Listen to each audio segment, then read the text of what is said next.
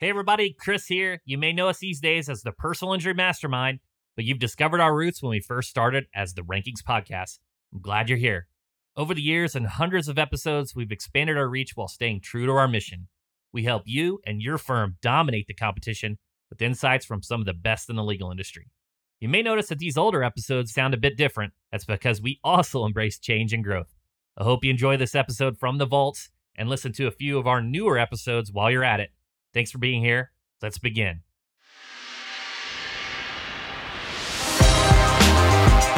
Welcome to The Rankings Podcast, where we feature top founders, entrepreneurs, and elite personal injury attorneys and share their inspiring stories. Now, let's get started with the show.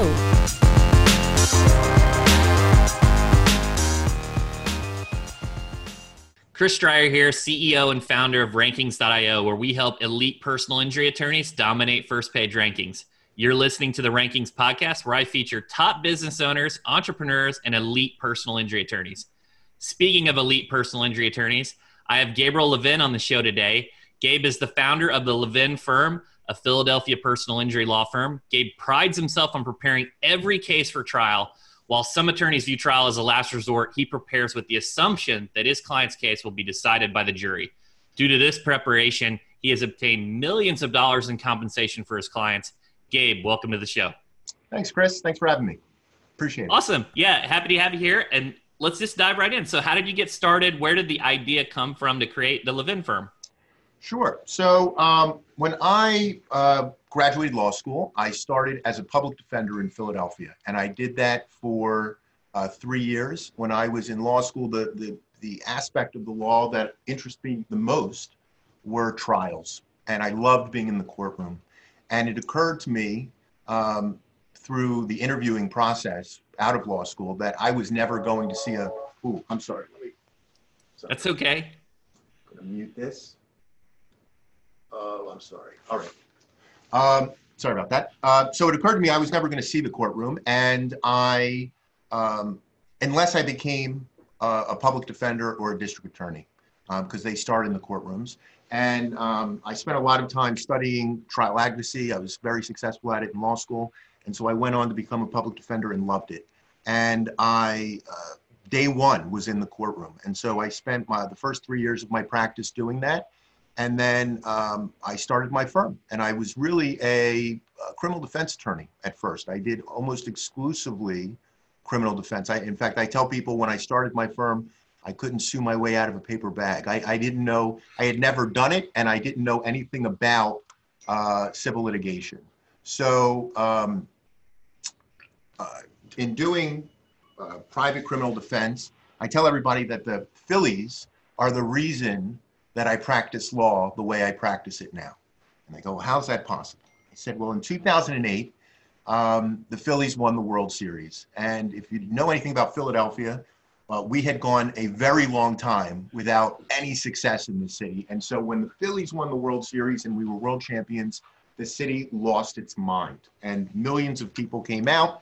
And um, uh, there's a major street that runs through the center of Philadelphia called Broad Street.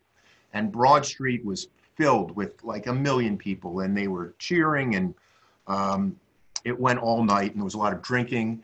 And uh, uh at one point, the police decided they were going to clear the street, and I uh, represented a guy who was on South Broad, and his friends were on the other side of the street. And so he uh, tried to cross the street, and unbeknownst to him, he was it, it, there was no more crossing the street, according to the police. And as he crossed the street, he was surrounded by about five or six police officers who uh, beat him with metal asps. And uh, uh, rendered him unconscious. In fact, his back, I had a picture of his back, looked like a zebra with Jeez. twelve inch long black and blue marks that were just crisscrossing all up and down, forty, fifty of them up and down his back. And they had hit him in the head, and uh, a grapefruit-sized hematoma had formed on the back of his head, and it was split open and held together by staples in the emergency room. It was, the guy was in really bad shape. And uh, they charged him with aggravated assault against them. Okay, which is uh, kind of the modus operandi of police officers who utilize brutality, um, is that they cover up the brutality by arresting the person they brutalize and charging them. And uh, so this guy comes to me and um, uh, needs representation, and I agree to uh, re- represent him. And I end up uh, taking him to trial, and we he's acquitted of all the charges. And he's hugging me, and we're leaving the courtroom. And I said to him, you know, what those officers did to you was screwed up. We should we should really do something about it. I think we should sue them. And uh, the my client said to me, well, how much does that cost? And I said, well, I, I think I just take a percentage of whatever I recover. I don't even charge you. I've never done it before, but I think that's how it works. And he goes, well, if you're not charging me, I'm in, I'm ready to go. And so, um, and so kind of panicked that I had suggested we do this. I go back to my office, and I, I again, I never sued anyone at this point in my career. I didn't know anything about civil litigation. And I, um, I went on, I think I went on Google and just searched like a civil rights complaint, just to see what one looked like. And I basically copied its structure and put my client's name into it and filed it. And I didn't know, I mean, I didn't even know to serve the other side with interrogatories or requests for documents. The only thing I knew is that I get to talk to the officers, because that's what I did in court all the time as a criminal defense attorney. And so I, I sent uh, a notice to depose the police officers. And I sent the pictures of my client's injuries to the city. And uh, the, the solicitor shows up in my office, and he says to me, um, I got to talk to you in your office. And I go, okay. I'd never done a deposition before, so I, I presumed that there was like a conversation you had in your office before a deposition started. So I was like playing it off like, oh, the, you know, the conversation you have before a deposition starts. Great, let's go do that in my office. So the guy came into my office, he sits down, I have He goes, I have a take it or leave it offer. Um, and if we do these depositions, the offer's off the table. And so I said, uh, he goes, I'm going to offer you one hundred seventy-five thousand dollars to settle this case right now. And um, I said, okay, well, let me talk to my client. And my client comes in the office, I go, they just offered us one hundred seventy-five thousand dollars. And he jumps into my arms, and we start dancing in my office. We are that excited about the result. And Um, and on that case, I made more money than I made in almost two years of being a public defender. So at the time, it was an extraordinary amount of money for me. And um, I got a great result for a client. And um, I enjoyed representing the individual and, and, and uh, seeking justice for them. And so at the end of that case, I went to my partner and I said, um, you can have all of the criminal cases that I have, and any new clients that call for me, I'm going to give them to you for criminal matters. And I'm going to start the civil side of our firm. I'm going to start representing injured people. And that's how it started. From there, I went on to, uh, you know, the difference between a police brutality case and a car accident is not much. These cases are about proving harm and uh, causation of that harm. And so I went to car accidents, I went to premises liability, products liability, medical malpractice. We did all of that. And I just slowly kind of taught myself civil litigation. And now it's, it's you know, one hundred percent of what we do. Well, that's an incredible story. That's, uh, and, and I, I think the individual you're referring to, is that, is that Brian? Is that Brian Zeiger? Yep, that's Brian yep. Zeiger. So Good he guy. still does um, uh, uh, criminal defense and he's, and does uh, civil rights litigation, but um, the kind of the P I side outside of civil rights is uh, my half of the firm. That's, that's incredible. So, you know, you, you make this decision. You're like, uh, I'm going in. I'm going to be a personal injury attorney. I'm yeah. going to do these cases. You know, now you got to get the cases. Yeah. So what, what, what was the turning point? Where did you start to, to, was it just kind of networking, building your sphere of influence? Was it, was it, uh, how did you, how did you hustle to, to, to kind of turn the firm to where you could get these consistent cases? Right. So, so it actually happened before I made the decision to go into P I. And it was more of a philosophy change on marketing. When I when I started my firm, I knew nothing about business and I knew nothing about marketing. And I erroneously thought that based on my reputation, people would just call me because I had a lot of success in the public defender's office and I won a lot of trials. And um, I was delusional in believing that that reputation somehow permeated outside of that building into the general uh, public of Philadelphia, which it did not. And so when I started my firm, I spent a lot of time on the internet reading E S P N because no one was calling me. In fact, from time to time, I would pick up my phone to make sure the dial tone was there because I figured this, there has to be a mistake, right? Why are people not calling me? And so um, at some point, uh, I, I, had, I had gotten on the appointment list, so I had a little bit of work, but really I was barely scraping by.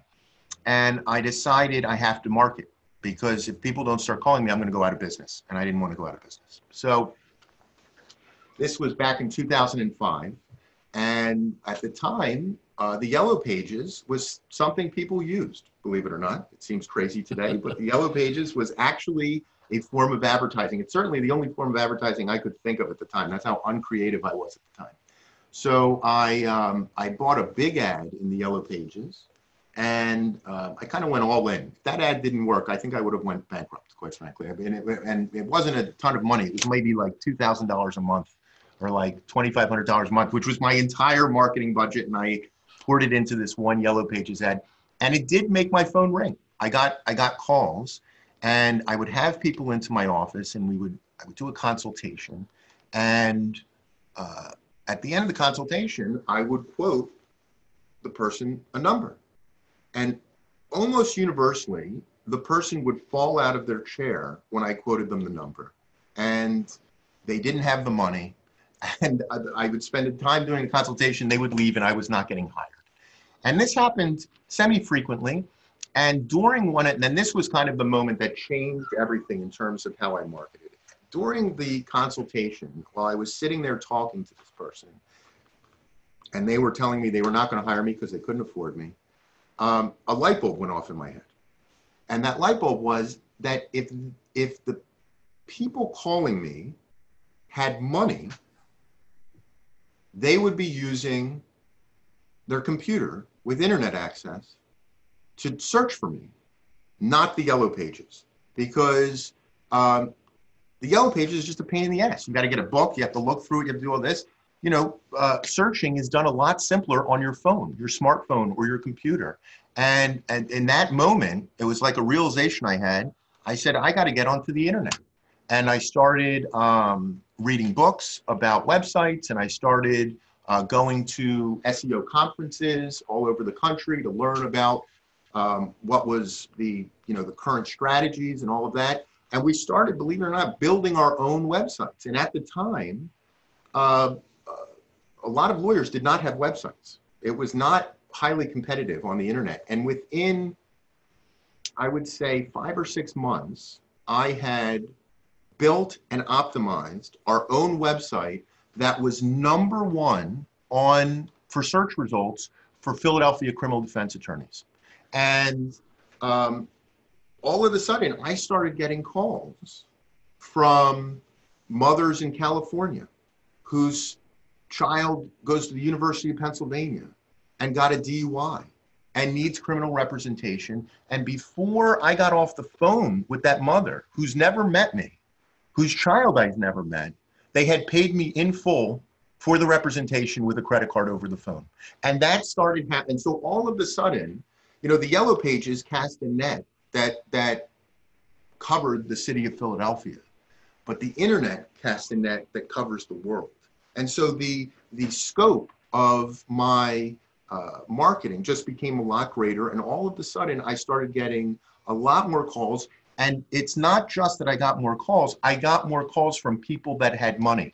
Because unlike what I do now, in criminal representation, you have to be paid up front before you do the work, right?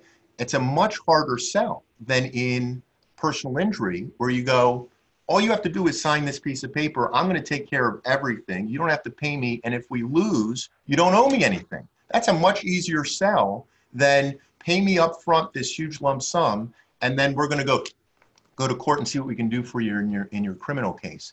And so, despite that harder sell, with the internet, um, we were able. I was I was getting clients that could pay up front, and then we, you know, um, because I'm I'm always hungry. I started building more websites, um, and so I had three or four that ranked in the top five for criminal defense, and. Um, Each of them might have been subspecialties or something like this, but people would submit uh, inquiries to each of them. uh, I guess not reading the websites, not recognizing they were all mine. And then I was the only person that called them back. And so they thought I was very responsive and hired me. So I got a lot of clients that way too. That, that doesn't really work anymore. But it back back in two thousand five, it was the Wild West. You could do a lot more. Oh yeah, it, a lot less saturated. You could re- you could occupy the whole first page for some terms. I for sure, for sure. We had a lot of it. We had a lot of it. It was fun. So so let's stay there. Let's stay on the marketing side. Okay. Uh, you you are incredibly knowledgeable about S E O. Yeah. Uh, to the to the degree of, of cur- to current events, what's happening, what's yep. changing, yep. Uh, on the cusp of everything. So first, and I didn't even uh, prepare you for this, but I'm gonna kind of I'm gonna throw a curveball here. Sure. Um, how did you start consuming and understanding S E O? Like, where did the, where did this basis of knowledge come from to understand the competitive landscape of S E O? So, you know, desperation will cause people to do a lot of things, right? And so I was desperate is the answer. I was going to I was going to go out of business if people didn't start calling me. And I didn't have um, a lot of money. Uh, so I couldn't do I couldn't compete with the big firms in terms of television or billboards or any of I didn't have I didn't have close to the money. I didn't have enough money for one billboard, let alone an advertising campaign. And so um, if you're not going to give up and you want to make it work, you figure it out. And so I started reading books. I mean, I think I literally bought S E O for Dummies. I mean, that, that might have been the first book I cracked on it. And then from there, you start doing Google searches, right? If I want to appear highly ranked in Google, I need to understand how Google works. So I spent a lot of time just doing searches and seeing what kind of things popped up in Google when you did those searches so that I could kind of understand what Google was looking for. And then I did searches about S E O and I started reading, I just consumed everything, any article I could find on any aspect of S E O, uh, uh, whether it be um, offsite or onsite or anything. I mean, I was I was consuming it, I wanted to know about it.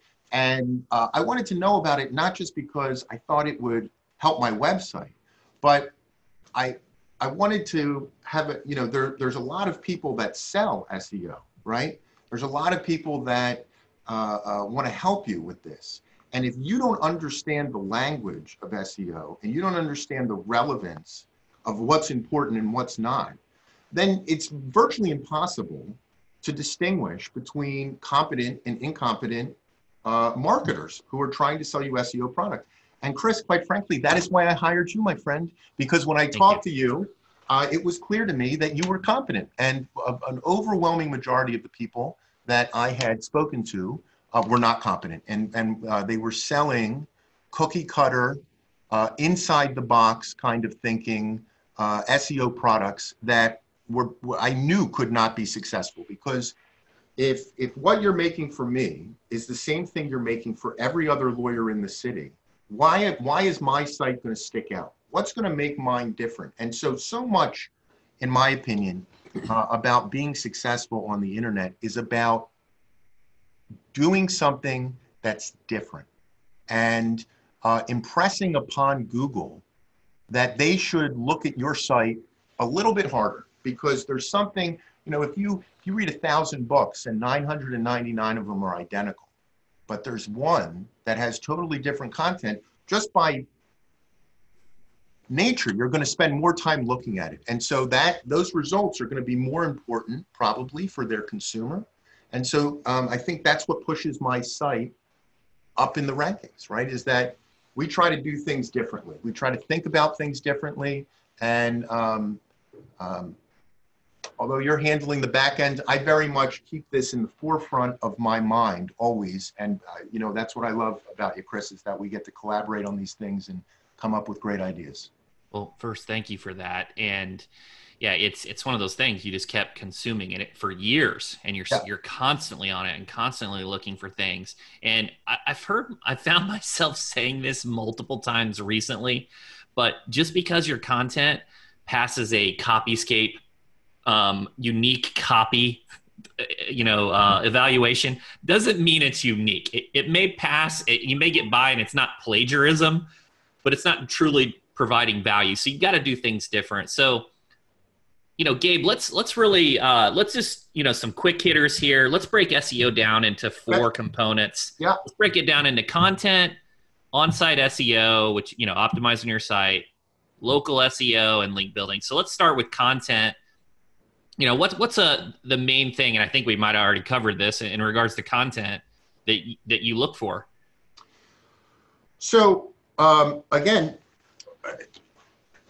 I think you you you start with, when you're when you're thinking about content, you have to start with what is the consumer looking for, right? It, it what uh, uh, lawyers generally um, have a difficult time with ego, okay? And what I mean by that is they think they're really smart, right? And so they know the answer to everything. And um, if you take that philosophy to your content, uh, you're going to be disappointed, because Um, unless you get lucky, right? I guess it's possible you could get lucky. But overwhelmingly, I think what you do is you start by saying, what is the consumer looking for? And, and, and proceed under the assumption that you don't know the answer to that. So you need to do some searching first and look out there and see what searches are actually being conducted, and then build your content to feed the, the, the queries, right? You're, you're gonna, you're gonna drive traffic to your website if you fill the, the, if you answer the question that the consumer is asking. And so start with where, what does the consumer want to know, right? And then build that content for them.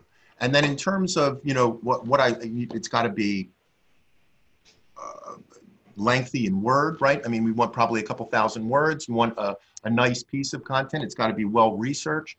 It's got to have the links to outside credible sources to give the content credibility, right? And then um, that traffic will inadvertently get you clients, because a person who's inquiring about some aspect of a car accident might not even recognize that they need a lawyer. But if you answer that question about that aspect of the car accident, and they, and then you trigger in their mind, hey, you know what, I should probably speak to this lawyer about it. Well, guess what? You just converted a client, and that person might not have even been considering talking to a lawyer prior to that. So that, that, you know, to me, you start with the consumer and you work backwards. That's, that's, if I was going to talk about content, that's the way I would do it. Yeah. You start with that awareness component. You answer their intent, you answer their need, and then the, it can get, it can drive to that consideration factor, that hiring factor. So I, I one hundred percent agree with all of that. You know, it's got to be lengthy, robust to stand out. Yeah. You, you have to be different. You got to cite these credible, uh, you know, resources to, to know it's trustworthy. Um, so what about on-site S E O, optimizing your website? Right. So to, to me, um, on-site S E O is, is, um, is fundamental. So if you're not, if you're not, I mean, you, you, you're not even getting out of the gate if your on-site is not optimized, right? And when I say optimized, I'm talking about your your title tags, your uh, meta meta descriptions, all of the all of the back end stuff that the consumer on the page might not actually see, but that you're feeding to Google to help them consume your content and understand what it is and where it should rank, right? And so uh, uh, that that to me is the beginning point. And if, if you don't understand uh, on-site S E O, um, you need to read about it and you need to figure it out, because that, that is, you know, that's, uh, that's like, you're not, your car isn't going to start if you don't have the key, right? But how well it runs after that is, uh, who knows, but you're, you're not getting out of the garage without the key. And the on-site S E O is something that you just have to audit, and you have to, You have to know how to audit it. You have to know how to look at the code and see if it's in there or if it's not in there, and um, and, and make sure you, you you cross all your T's and dot all your I's. It has to be done, or you're you're not going to be successful. Yep, it's all about that foundation. It's it's giving your site the opportunity to rank, the structure, the user experience, the page experience, review schema, title tags, meta descriptions, all that goes into on-site S E O. So let let's go to local S E O. Now here's one where, guys, those of you listening, Gabe has ranked in the map pack uh, in, in the number one position for years. He's he's traveled back and forth uh, in those top three, but it's been a, a domination for a long period of time.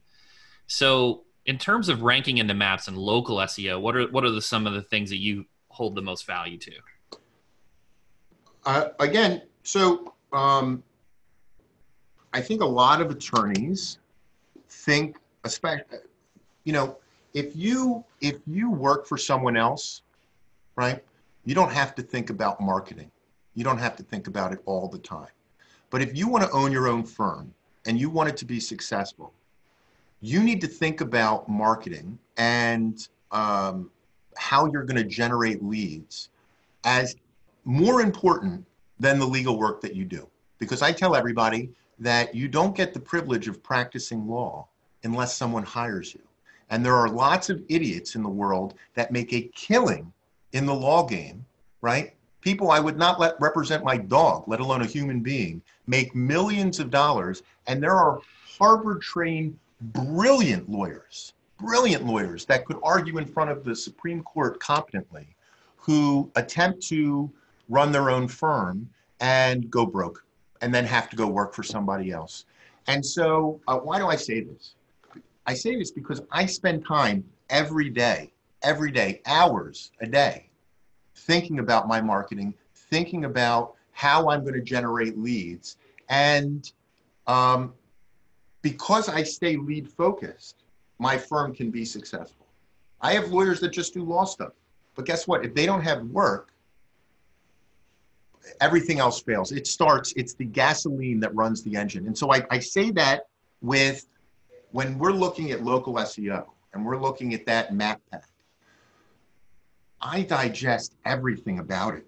I look at when I'm, I, I log in and I look at the back end of my uh, uh, map listing, and I try to figure out ways to optimize every conceivable aspect. There's not a single thing that I won't consider. And again, the reason is, this goes back kind of what we were talking about with content, is that you have to make your map listing that unique. It has to stand out from the rest, right? There's a thousand other lawyers that want to be in that map pack. What's going to make my listing stand apart from those? And so if you spend your time thinking about it and and and uh, uh, digesting everything Google is telling you about how to make it successful, and then spend time every day working on it, You're, you'll, you'll have a successful um, uh, uh, map listing. Absolutely, absolutely. And let's let's let's cap this off here with link building. So yeah. We know you know those votes that it kind of moves your content up the up the ladder. What about what's a, what do you look for in a high quality link? So um, you're going to want um, a, a website with a high domain authority, right? And um, I like contextual links if I can get them. I think they they have more value than um, you know just a, a random link sitting on a page somewhere, almost like an advertisement. You want to make sure that um, you don't have too many links from the same source um, or from the same page. I I run into that problem many years back when I had- might have. Might have put your black hat on a little bit. A little bit, a little bit, and I, and I had I had probably like thirty million links at one point, and uh, um, it did not it did not work out well. It didn't work out well. So the you know the um, I but I think you raise a good point, right? You want to do it ethically. You want to do it the right way. Uh, you want to make sure you build links that aren't going to hurt you, because um, that's certainly a possibility, right? You can you can you can hurt your site as much as you can help it with a link. So um, you want high domain authority, uh, high high important websites pointing at you, and if you can get that link within the context of the content of the page, I think you're you're going to do well. And if you can, again, that's something I spend time with. Um, I wouldn't say every day, but certainly on a weekly basis, I'm doing backlink analysis. I'm trying to find new places where we can get links to point to us. Something you got every aspect of this. If you want to be at the top of the uh, of the mountain, it's something that you have to become semi um, obsessed with, right? Yep. It, it, it you have to. It has to consume the way you think about business and the way you think about marketing. And it certainly has for me. I spend a lot of time doing it. You know I do, because I bother you all the time with my ideas. And so, so um, if you want to be successful, but that's, I think that's true with everything, it, Chris. It, you know, yeah, no matter whether you want to be a painter, you want to be whatever you want to be, if you're obsessed with it, you're going to, you, the, the people that are the most successful are the ones that dedicate themselves to it and put all their energy into it. And, um, and so that's, I try to do that. Yeah. And it's been a consistent, just over a long period of time. You know, I, I want to, guys, you you just have to check out Gabe's site. It, it's ranking incredibly. If you want to just look at and and model a site that's set up the right way, just look at Gabe's site at the levin injury firm dot com. Uh, Gabe, I want to I want to just jump to a short other story here, because I think it's really intriguing, just sure. from a uh, a memorability, a branding aspect. So I love the tagline, "Win with Levin." Yeah. So how is how did that tagline come about? And, and how are you utilizing it? Sure. So the way that started, when I when I first went into private practice, my uh, wife bought me a gift, and it was a box of pens. And I think to this day, quite frankly, these pens are still in the criminal justice center where all the trial, because I gave them out to everybody. But uh, on it, she came up with a tagline, um, and the tagline was "Accused of a sin, call Levin." Right? And it was it was because I was doing criminal defense at the time. And um, and I loved it, and everybody loved it, quite frankly, that that got a pen. And, and I, I see clerks today still using those pens. It's hilarious. So anyway, um, when I changed my practice out of criminal into uh, personal injury, um, I was trying to think of a tagline. And not a lot rhymes with Levin. It just doesn't work right. And so um, I was sitting at my desk one day, and it struck me, "Win Levin," that kind of rhymes. And I came up with the tagline, Uh, "one shot to win, call Levin." And so I was going to go with that. That was going to be the tagline. And I spoke to a guy who's a friend of mine who's in marketing. And uh, he does a lot of radio stuff, actually. And he said, "Gabe, that's too long. We got to shorten that up. Just go with 'Win with Levin.'" And I was like, you know what? That's brilliant. I'm going to take it. And that's it. That's how I came up with Win, Win with Levin. And now we, um, you know, you'll see it all over everything. Yeah, it's really memorable, and and, and I think uh, your wife's "Accused of a Sin, call Levin" is yeah. pretty hilarious too. Right, right. Pretty memorable.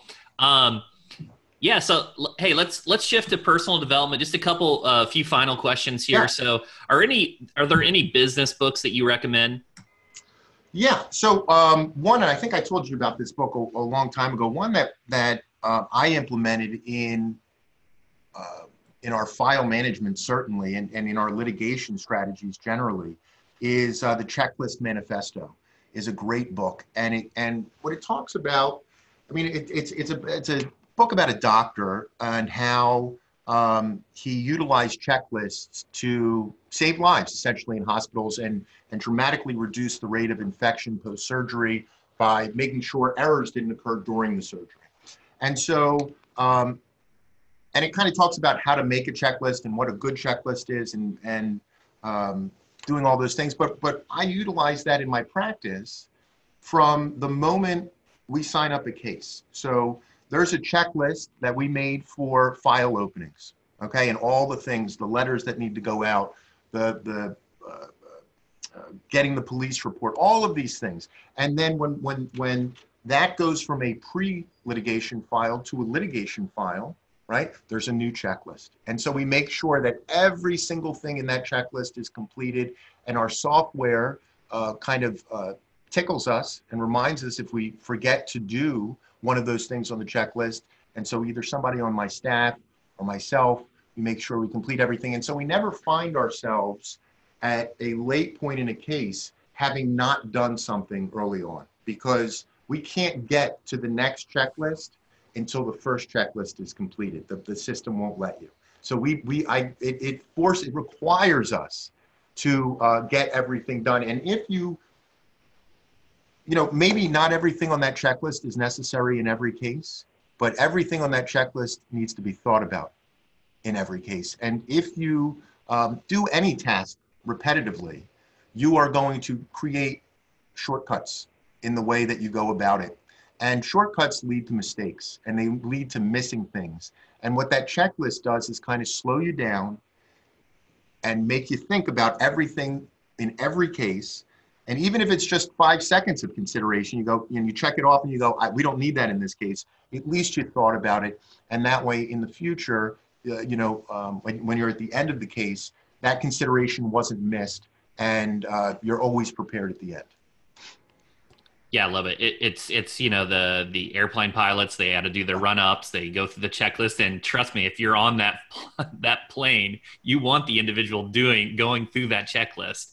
So um, great book. I, I, yeah, I highly recommend it as well. I read it after you recommended it to me. Yeah. So it's just an excellent book. So uh, what about your mentors or influences? Any, any come to mind that uh, helped you develop? I mean, I, I don't know that any of the names would necessarily ring a bell, but some, you know, some of the great trial lawyers, um, I'm, I'm, I'm captivated with um, trial advocacy and the um, kind of the art form that goes into presenting a position and how you make that, um, that case compelling and emotional and connect to the jury. And so, you know, when, when I was in law school, I, I was a big fan of Johnny Cochran.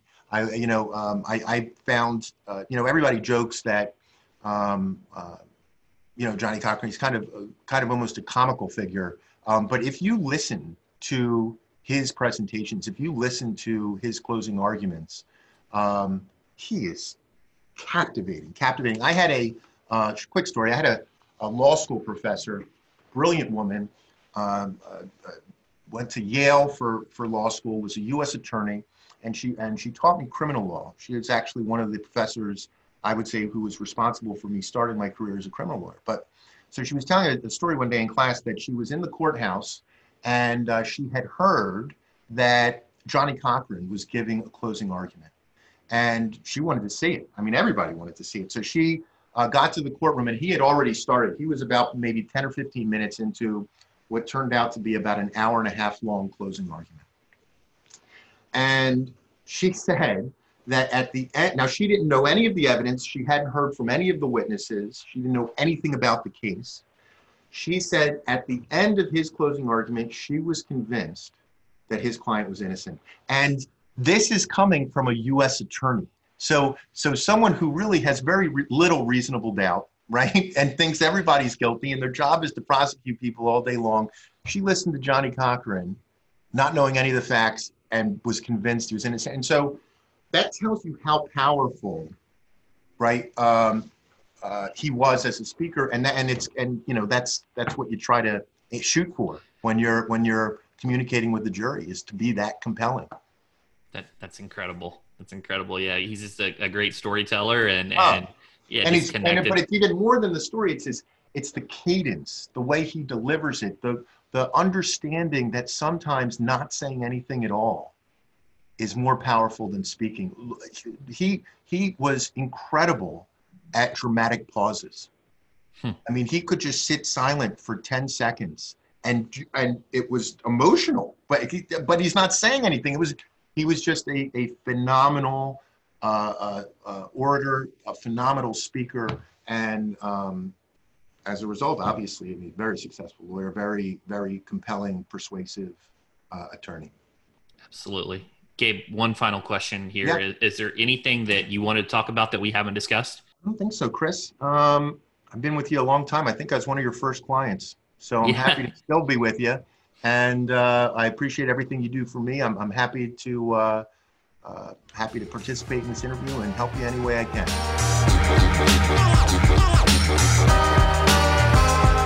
Thanks for listening to the Rankings Podcast. We'll see you again next time, and be sure to click subscribe to get future episodes.